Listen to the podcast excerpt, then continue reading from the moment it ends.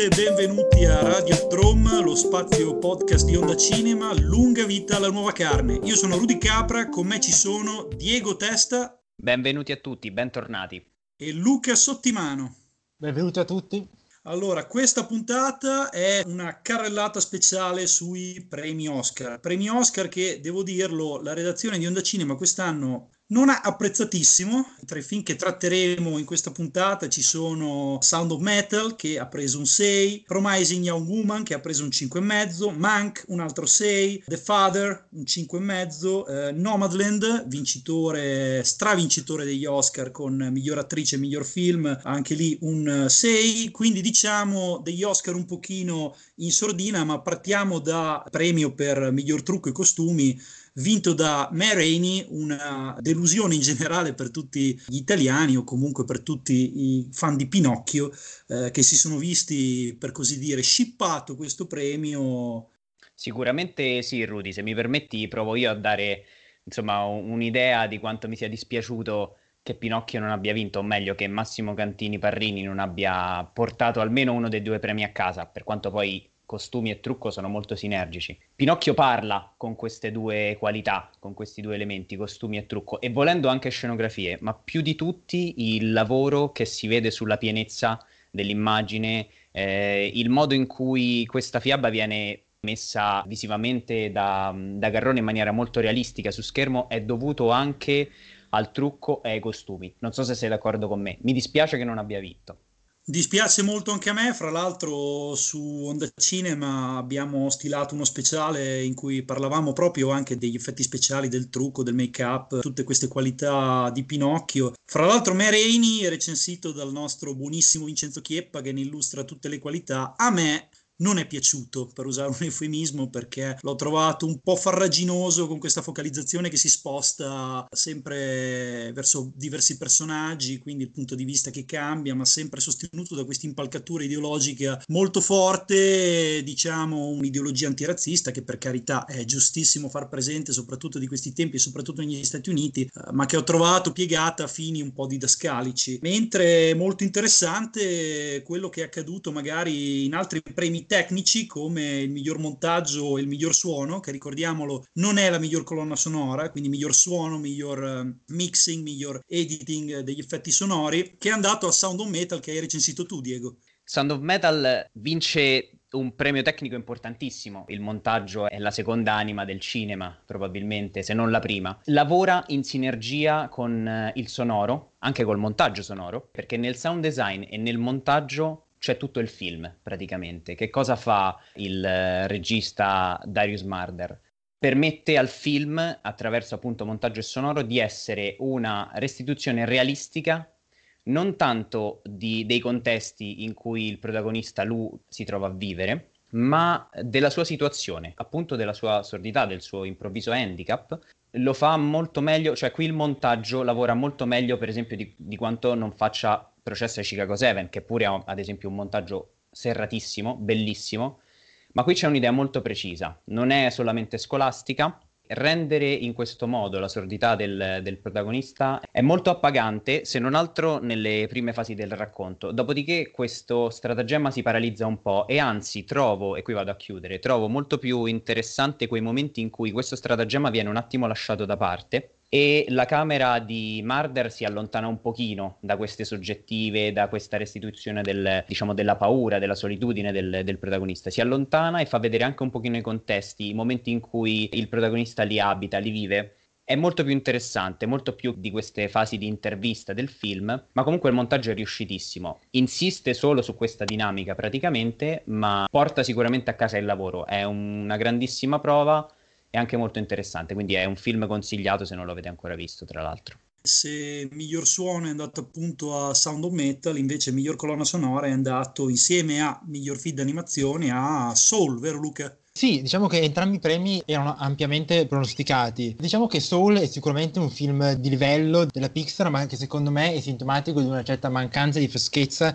che gli ultimi film della Pixar hanno avuto negli ultimi anni, rispetto ovviamente ai grandi capolavori del passato che siamo abituati a vedere. La colonna sonora di Trent Reznor e Atticus Ross, che erano anche nominati per me anche sicuramente un punto di forza del film, il quale ha il merito di mettere come protagonista per la prima volta un personaggio afroamericano e quindi di raccontare il mondo del jazz. Però quello che manca nel film è l'idea di base, quel quid che aveva sempre avuto la Pixar, in questo caso raccontare un mondo nuovo, quello delle vite al di là, che secondo me non è così affascinante rispetto ad altre volte. E in alcuni casi alcune dinamiche del film, alcuni scamotage mi sembrano abbastanza ripresi da altri film, come per esempio una che non spoiler, però che è presa palesemente da Ratatouille, ecco. Sicuramente l'Academy poteva avere più coraggio e premiare un film come Wolf Walkers, che era anche tra i nominati, il quale è un film diametralmente opposto rispetto al Soul, perché è un film di animazione tradizionale, il quale appunto evita questo tipo di realismo per cercare invece un maggiore impressionismo nel raccontare una storia che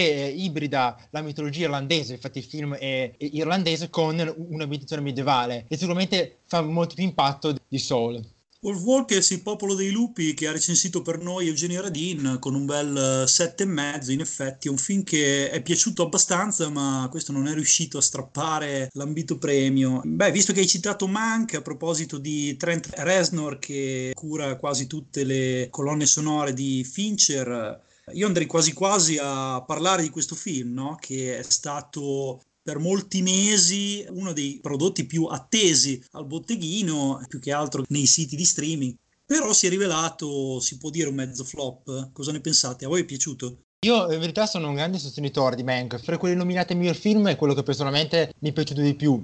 Ricordiamolo, premio alla miglior fotografia. Ecco, appunto, sulla, sulla, fotografia a me personalmente devo dire che è vero che può sembrare scontato il fatto di aver premiato un film che utilizza il bianco e nero, ma secondo me il bianco e nero che utilizza Mank non è solo una questione appunto di filologia, di ricostruzione, di calligrafismo, ma proprio il fatto che si utilizzi col digitale lo rende estremamente affascinante, soprattutto è perfettamente in linea con l'idea del film, cioè come appunto il film vuole raccontare una Hollywood che non c'è più, raccontando appunto sul viale del tramonto con un'espressione archetipica e quindi anche la fotografia día da una parte sembra molto riprendere gli stilemi della fotografia classica di film bianco e nero, ma d'altra parte c'è qualcosa di diverso, in particolare i cigarette burns che sicuramente avrete notato nel film, ma anche io ho notato molto spesso che c'erano dei, dire, dei raggi del sole che uscivano dalle finestre, nei luoghi molto espliciti, che secondo me questa è una cosa che non c'era nel cinema classico, ma invece è un tipico tratto del cinema moderno. E questo allora eh, appunto fa uscire il film da una mera riproposizione del bianco e nero classico, ma anzi lo rende affascinante. Secondo me infatti la fotografia era adeguata, forse anche Nomadland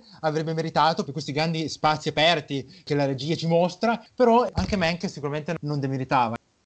Beh, Fincher eh, si è sempre dimostrato un pioniere del digitale nella sua carriera. Vero è che ha vinto il eh, premio per miglior fotografia, quindi voglio dire, ci abbiamo poco a che eh, criticare, però in redazione a molti di noi non è piaciuto granché questo bianco e nero. Io personalmente l'ho trovato, specialmente per i dettagli che citavi anche tu, no? le cigarette burns e tutto questo, un po' artificioso. Poi alla base eh, c'è un giudizio di gusto, quindi sicuramente non siamo qui a criticare il fatto che eh, l'equipe di Fincher non abbiano fatto un buon lavoro, è un giudizio di gusto, però è un bianco e nero secondo me un po' da pubblicità di detersivo, cioè è ripulito di ogni asperità, è asciugato di ogni penombra, quindi senza stare a guardare neanche i classici, però se pensiamo a un film moderno come può essere L'uomo che non c'era dei fratelli Cohen, vediamo che ha un bianco e nero, una fotografia che ha con i personaggi una relazione osmotica che si infila sotto la pelle, li abita, li espone, li minaccia, li accarezza, insomma non è un bianco e nero che rimane lì passivo con le sue ombrette, le sue lucette da varietà, a trasmettere questo artificioso senso di nostalgia e di distanza, no? quasi un fondale da presepe. Adesso lo,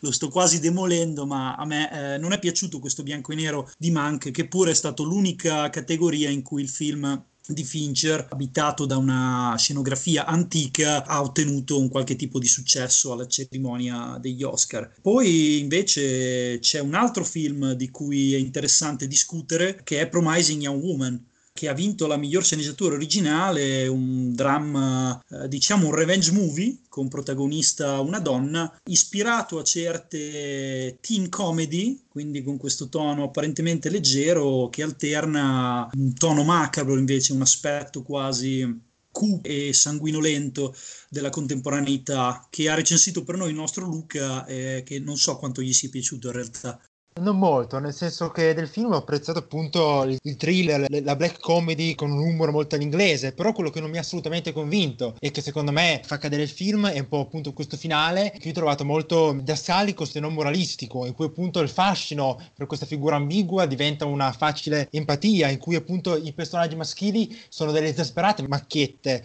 e secondo me c'è proprio una differenza fra un conto è quando le figure diventano grottesche, ma quando diventano troppo grottesche, diventano troppo esasperate, queste diventano artificiose ed è questo il caso di una donna promettente. E appunto anche soprattutto il fatto della violenza, il fatto che molte scene siano crude, ma nei momenti culmine si taglia e quindi si preferisca le ellissi. E questo secondo me è sintomatico del fatto che il film voleva far finta di essere spinto, ma voleva poi piacere al grande pubblico ed è questo il motivo per cui è arrivato poi agli Oscar e vincere anche un premio importante come la sceneggiatura sì, guarda, Luca, sono d'accordo con te fondamentalmente, soprattutto sulla rappresentazione, non mi ha convinto molto il film di Emerald Fennel, però la sceneggiatura di questa regista e quindi anche scrittrice colpisce nel segno, nel senso che riesce a confezionare un revenge movie interessante, accattivante da seguire, non perde quasi mai di tono, forse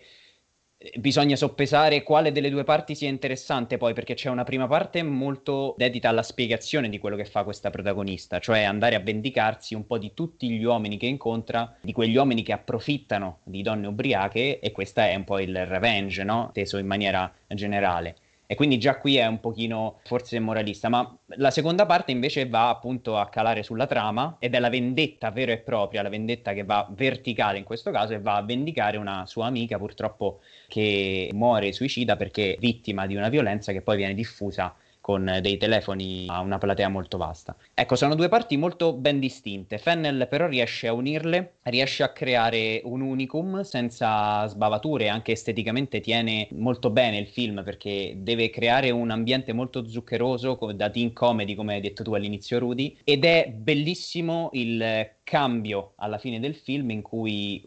c'è un atto di cui non faremo spoiler, ma c'è un atto molto forte che viene vissuto da noi spettatori in prima persona dall'inizio alla fine. Credo che la difficoltà del film, come dice Luca, sia la rappresentazione di questo finale che un po' va a moralizzare ancora di più la figura della protagonista e in generale del messaggio. Se lo avessero confezionato un pochino meno secondo questi stilemi da cinema americano in cui la risoluzione poi è molto pacifica per tutti, probabilmente avrei dato meno peso a questo finale. Per il resto mi sembra che sia un grande esordio da parte di Emerald Fennel. Ma io infatti sono più d'accordo sul grande esordio. Ora, a molti non è piaciuto, però faccio una riflessione, diciamo, tangente, nel senso che noi veniamo da decenni di cinema o comunque di arte pasoliniana, nel senso che l'artista deve sempre in qualche modo essere impegnato a veicolare un qualche tipo di messaggio che se non è necessariamente politico è comunque sociale, ecco. E invece in questi ultimi anni, no, il grande cinema nichilista e quindi tutti i messaggi vengono visti necessariamente come qualcosa di didascalico o dimoralizzante. Quindi io trovo che sia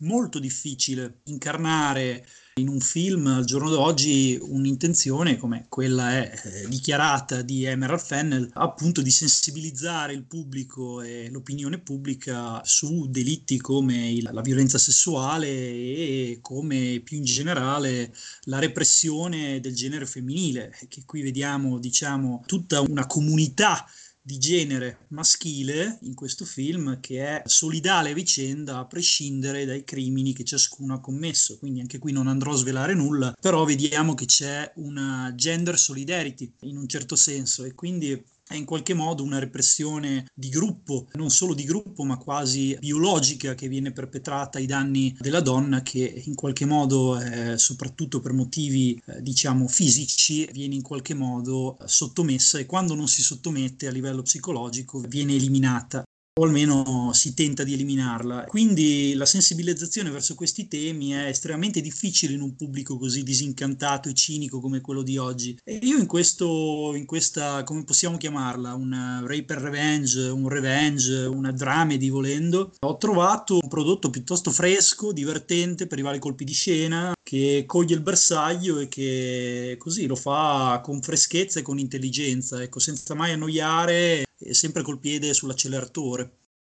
Guarda Rudy, sono d'accordo, aggiungo solo una cosa per chiarire quello che forse può sembrare un peso eh, molto forte. Quando parlo di schemi o didascalie tipiche del cinema americano, è chiaro che non intendo che non si debba fare così, ma quantomeno provare in un film così anche toccante per i temi a svincolarsene un pochino, fare anche una ricerca in questo senso, no? È chiaro che questo è un esordio, quindi non possiamo sapere quanto la Fennel abbia avuto libertà. Ecco, è un film dirompente, quindi un pochino erompere anche nella confezione non avrebbe guastato, cioè avrebbe dato quel qualcosa in più che secondo me manca. Poi chiaramente per te è un film molto buono, un film buono, dai, non molto buono. Però forse sono buono io perché mi piace molto Carrie Mulligan come attrice, no? Nel senso un'interpretazione che ho apprezzato molto, che non è piaciuta quanto quella di Francis McDormand che ha vinto l'Oscar, ma qui ne parleremo dopo con Nomadland. Parliamo invece del miglior attore, Anthony Hopkins, che ha riscosso il premio con una querela apertasi immediatamente perché appunto questo giovane attore Chadwick Boseman che ha interpretato Ma Rainey è defunto poco prima prima dell'assegnazione dei premi e quindi ci si aspettava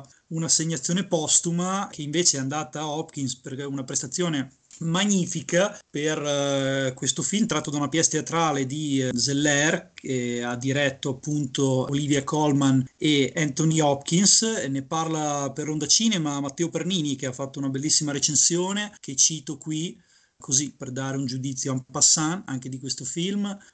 L'invenzione di Zeller è di indirizzare gli scompensi spazio-temporali prodotti dal montaggio verso quella che potremmo definire una cinematografia clinica che restituisce la forma della malattia, malattia aggiungo io di Anthony Hopkins che è appunto il protagonista o il coprotagonista del film, chiuso l'inciso, precipitandoci nella percezione illogica di una mente alterata, ma nel far questo riduce il film a un meccanismo, disturbando la stessa immedesimazione che intenderebbe favorire. Quindi anche Pernini rileva che sarebbe stato più interessante in qualche modo dare maggior forza alla maestria dei due interpreti, alla semplice messa in scena dei loro gesti quotidiani, anziché aderire a una drammaturgia che ripete sostanzialmente invariate le forme di un cinema da camera alto borghese in cui, eh, cito sempre Pernini, non manca nemmeno l'oggetto simbolo, cioè l'orologio continuamente dimenticato dal genitore, a significare, qualora ci fossimo distratti, che il tempo è per il protagonista una qualità ormai inafferrabile. E qui chiudo la citazione di questo secondo me comunque un discreto film che vi consiglio di vedere. Con questo andiamo ai due pezzi forti del menù, primo dei quali è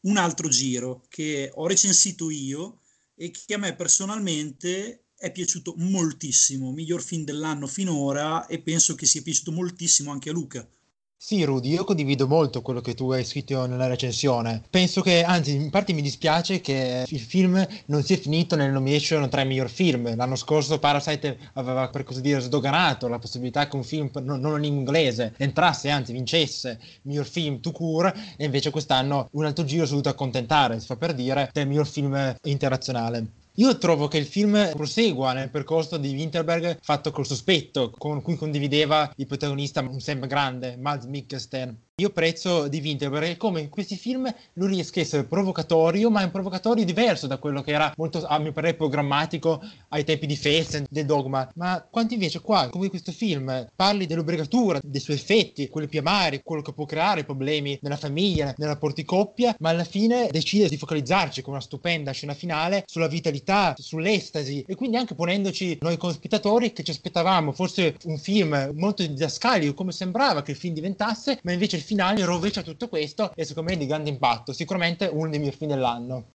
Il finale è veramente stupendo, arriva quasi a commuovere, è uno dei finali veramente più belli che io abbia visto. L'ho paragonato in qualche modo sia a Botravile, che tu stesso Luca hai recensito per Onda Cinema, sia al famosissimo, celeberrimo girotondo felliniano di Otto e mezzo, destrutturato però perché c'è questo pezzo di bravura, un ballet di Mikkelsen appunto, che in qualche modo arriva dopo un'ora e mezza di atmosfere cupe, sordide, represse, incomprensibili incomprensioni, eccetera, eccetera. Quindi arriviamo a questo finale liberatorio in cui la danza si manifesta come catarsi e abbiamo proprio citato un altro giro fra i vari esempi di espressione simbolica della danza nel cinema contemporaneo. È uno speciale che abbiamo stilato di recente, anche quello su eh, Onda Cinema. È veramente poi in qualche modo mi ha reso soprattutto orgoglioso di citare questo dettaglio, che dettaglio non è, sulla genesi del film, perché il film in origine doveva rappresentare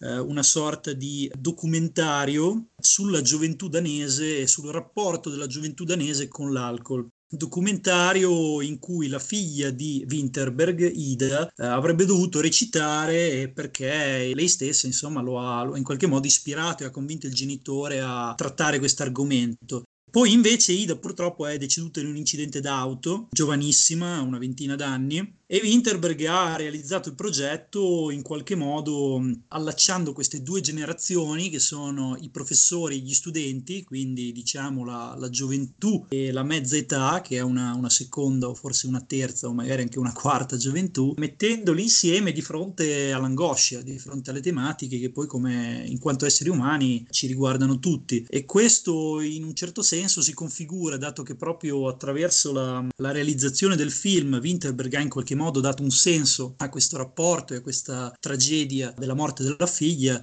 si configura come una testimonianza del potere redentivo dell'arte che, l'ho citato nel finale della recensione, arriva quasi a redimere l'orrore trasformandolo in una, in una bellezza, no? a redimere la sofferenza trasformandolo in qualcosa di profondamente significativo come significativo è davvero un altro giro. Consigliatissimo come invece io personalmente non consiglierei Nomadland, che hai recensito tu, Luca. Sì, Rudy, io infatti l'avevo già visto e recensito alla Mostra del Cinema di Venezia, dove aveva appunto già vinto il Leone d'Oro e quindi in questo caso si trattava di un premio abbastanza scontato. Negli ultimi anni abbiamo visto diversi film che hanno vinto eh, o il d'Oro o la Palma d'Oro che hanno vinto il miglior film, penso alla Forma dell'Acqua o appunto al già citato Parasite. Io però personalmente ho ancora molte riserve sul percorso della sua regista Chloe Zhao, perché trovo il il suo sguardo troppo statico, si sofferma a contemplare le lande, il paesaggio, che sia appunto un paesaggio naturale o che sia appunto un paesaggio umano, quello del volto della sua grande protagonista Fancy McDormand, ma eh, sei troppo appunto contemplativo e non riesca mai ad andare oltre la superficie. In particolare appunto è chiaro come nel film la regista voglia ragionare sulle macerie, sulle rovine di un certo immaginario western della frontiera americana ma lo ricelebra con un cambio di prospettiva, per cui appunto si passa dal classico eroe cowboy western maschio a una protagonista donna che vuole riconquistare la frontiera e soprattutto questa protagonista tutti tratti del grande cowboy, per cui appunto il camper diventa un sostituto moderno del cavallo, da cui appunto scappare da questo immaginario western che oggi viene cannibalizzato dalle multinazionali, come appunto Amazon, nella quale la protagonista Fern lavora all'inizio del film. Il fatto che appunto lei voglia scappare senza legarsi ad alcun aspetto umano, appunto quello personale, ma vuoi invece avventurarsi da sola per la frontiera. E quindi diciamo che Zhao voleva puntare allo spessore mitico del grande romanzo americano, ma è molto più vicino a un reportage, un'inchiesta giornalistica. Però alla fine risulta arido, senza pestore drammaturgico, perché questo sguardo scomparisse e si servisse di fronte alla protagonista Fancy McDormand, qui però possiamo dire che l'Oscar come miglior attrice protagonista sia assolutamente meritato. Luca, mi inserisco nel tuo discorso giusto per eh, appuntare sicuramente una tendenza di quest'anno, che nonostante la quota ancora una volta importantissima del cinema afroamericano, o comunque del cinema anche storico, sociale, che quest'anno vediamo agli Oscar perché abbiamo il processo ai Chicago 7, abbiamo Judas and the Black Messiah, però quest'anno vince un film che fa capire come l'America ha bisogno anche di realismo sociale, non solo nella storia, ma nel presente soprattutto. Cioè Nomadland ci dice anche questo, al di là della vittoria di una regista femminile che noi lo registriamo come dato, non andrebbe sottolineato nel senso che non ci importa che sia maschio o femmina, ma è un dato interessante. Ma la cosa interessante è che il film è nell'oggi, è un po' come Moonlight di qualche anno fa, vincitore, fa capire come all'America interessi ancora una volta un realismo sociale appunto odierno che rifletta la realtà di oggi, questo indipendentemente dal giudizio sul film. È assolutamente così, anche perché abbiamo visto in questi ultimi anni grandissima attenzione, prima di tutto nei premi, no? nell'assegnazione. Parasite l'anno scorso, appunto, che ha vinto per la prima volta come miglior film non solo straniero, quindi è stata sdoganata. Poi adesso non, non ricordo, francamente, l'ho letto da qualche parte, però ho letto che Chloe Zhao è la seconda regista donna a vincere un Oscar come miglior film. Se così fosse sarebbe straordinario, no? Cioè sarebbe qualcosa in un paese apparentemente paritario sarebbe un dato no, eh, che fa riflettere soltanto la seconda donna a vincere un premio di quella portata. Correggetemi se, se sbaglio, se no sbaglierò, pazienza. Però quindi c'è maggiore attenzione e c'è anche, dicevo, in secondo luogo, proprio nella produzione dei film e nei meccanismi che regolano l'accesso eventuale ai premi, perché abbiamo visto che eh, gli Academy proprio pochi mesi fa hanno promosso un nuovo regolamento che obbliga qualunque film voglia essere giudicato agli Academy a utilizzare come attori ma anche come tecnici vari individui di eh, diverso sesso, diverso genere, diverse etnie, diversa nazionalità, altrimenti un film per esempio fatto da soli maschi bianchi WASP non potrebbe al giorno d'oggi essere più, come dire, passibile di una nomina, neanche di una nomina, neanche di considerazione. Questo se da una parte fa eh, storcere il naso, diciamo, i puristi dell'arte, da un'altra parte fa riflettere perché effettivamente è uno di quei meccanismi che sono quasi obbligatori a un certo punto per eh, favorire l'inclusione, no? che per molti anni è stato un tema caldo, tant'è vero che ricordo ancora l'attrice di Via col Vento, la prima nera a vincere l'Oscar, non fu nemmeno ammessa alla premiazione. E parliamo, insomma, parliamo degli Stati Uniti. Rudy, guarda, Chloe Zhao è la seconda regista dopo Catherine Bigelow a vincere l'Oscar per eh, miglior regia, nel 2010 per The Heart Locker. Ci ho preso, vai, perché l'ho quasi sparata a caso, invece è andata. Sì, ma non solo, è la prima di origine non caucasica, è ancora più importante. Esatto, Assolutamente è un, è un dato sì. molto interessante. Assolutamente sì. Per chiudere, registro solo come a me il film della Giao, a dire la verità, non è piaciuto granché, sebbene la poetica della Giao di per sé mi abbia invece convinto molto nei suoi precedenti lavori, soprattutto in The Rider, che è una specie di, diciamo, docu-fiction o una, una biografia romanzata di un giovane cowboy che si rompe una gamba o la schiena, adesso non ricordo, comunque non può più cavalcare, ecco, e quindi lei che è stata veramente veramente ospite di questa persona negli Stati Uniti che insomma ne ha ripreso le, le tappe verso il reinserimento sociale e in qualche modo la ricostruzione non soltanto delle ossa ma anche, e che forse è quasi più difficile, della propria identità sociale di fronte a un retroterra culturale ancora macista, maschilista come quello dei, dei cowboy, in qualche modo sia, non so, per me è l'aspetto che trovo più affascinante della sua poetica e più convincente. Ora è chiaro che è anche anche il diritto di questi, di questi giovani autori lanciarsi verso prove mainstream, sia attraverso il volto da antidiva, che è sempre scultoreo bellissimo della McDormand, musa dei fratelli Cohen, sia attraverso poi la firma magari di un prossimo film della Marvel, credo, no? per cui già è stata già ingaggiata. Con questo direi che abbiamo concluso la nostra carrellata sugli Oscar, questo è tutto. Un saluto da Rudy Capra. Da Diego Testa, un saluto alla prossima. E da Luca Sottimano. Lunga vita alla nuova carne.